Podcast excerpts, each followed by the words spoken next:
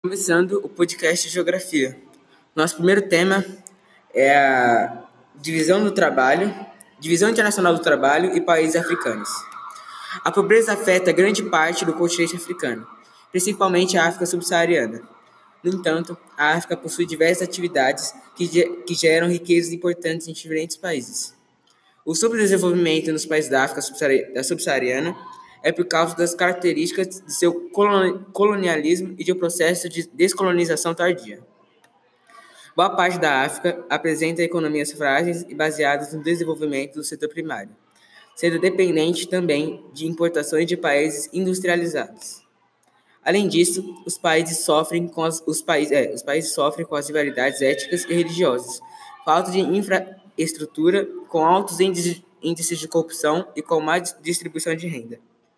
Apesar de várias tentativas de se industrializar, a maioria dos países africanos prossegue seu desenvolvimento econômico organizado em função da agropecuária e do extrativismo mineral, que são suas principais atividades. Embora a África apresente grande extensão territorial, apenas cerca de um terço do seu solo é fértil. O deserto e o clima semiárido atrapalham na agropecuária, que depende de processos de irrigações. Na porção norte do continente africano, onde se encontra o clima mediterrâneo, são desenvolvidas as lavouras de trigos, oliveiras e as demais culturas que se adaptam ao verão quente e ao inverno frio. Na África subsaariana, cultivam arroz, mandioca, banana, sorgo e café.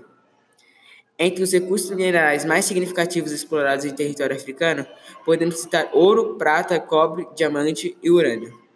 Nas últimas décadas, verificou-se o crescimento do setor industrial em vários países africanos, mas a maioria deles segue dependendo de produtos industrializados importados.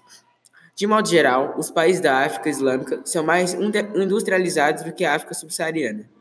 A China atualmente é a principal parceira do continente africano, onde ocorrem as trocas comerciais com a China. Nosso próximo tema de geografia é a dívida externa. No período pós-independência, muitos países africanos se viram dependentes da dívida externa. Isso foi devido à tentativa de arcar com alto custo de projetos de desenvolvimento ambiciosos.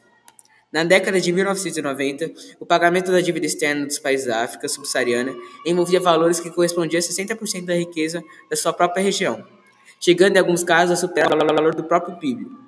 Na Libéria, por exemplo, a dívida externa chegou a ser seis vezes do valor do, do PIB no mesmo período. Os governos e as entidades criadoras elaboraram estratégias para auxiliar o desenvolvimento econômico dos países africanos, que têm maiores problemas. Desde a segunda metade do século XX, a ONU e os, e os, governos dos países membros que representam as nações mais desenvolvidas têm atuado no continente africano em missões de paz.